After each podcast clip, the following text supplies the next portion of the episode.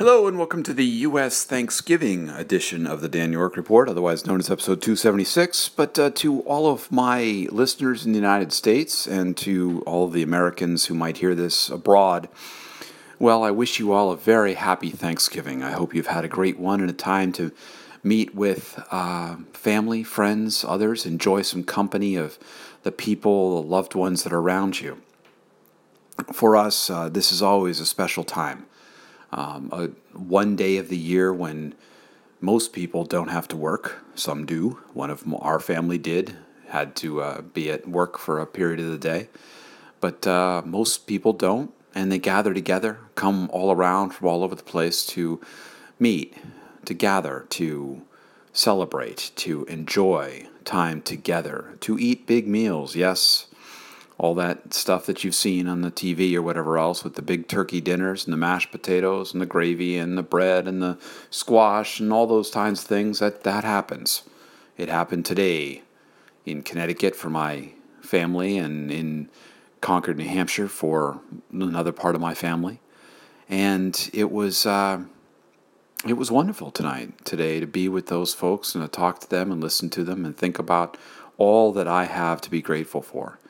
And I am very grateful for so much in my life for my health, for my family, for my family's health, for the fact that we have a warm place to sleep, we have food on the table.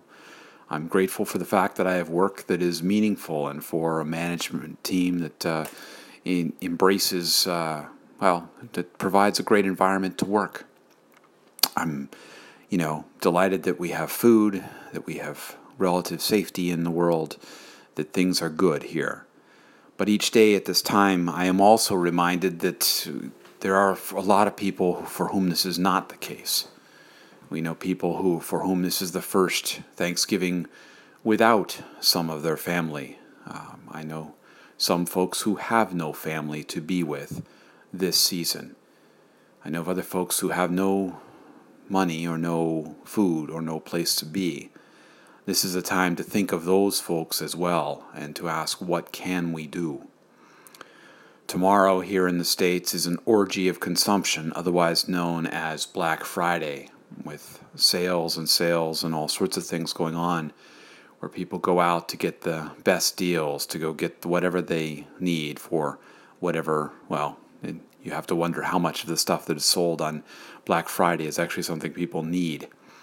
But it is this time when people need to pause in some place here in the States and reflect and think and, and wonder about what about all the other folks out there, the folks who don't have the food, who don't have the homes, who don't have the comfort, who are in bad health, who have other issues going on right now that take far more precedence over things such as a, ce- a celebration, those kind of things, far greater issues that are out there.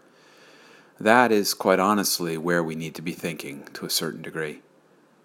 As much as we gather together and celebrate with the gratitude that we have for all that is within our lives, we do need to be thinking in that bigger picture about what else and what can we do for those who are out there who do need that help, who do need a hug, who do need a friend, who do need just even some human compassion in some way what can we do at this time of year?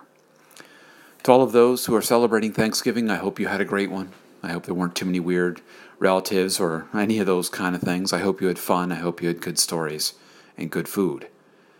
And for all those who are outside the United States, I hope you had a great day. And I would just say to you that even though it's not your Thanksgiving, as it is ours, I hope you were able to perhaps think today about some things for which you are thankful. I hope we can do that every day and not just make Thanksgiving a one day a year thing. That's all for tonight. Wish you all a very, and again in the U.S., a very happy Thanksgiving. And for all those outside, I hope you had a great day. Thanks. You can leave comments here at soundcloud.com slash Dan York or anywhere else on social media. And until next time, you can find some of my audio and writing at danyork.me. Bye for now.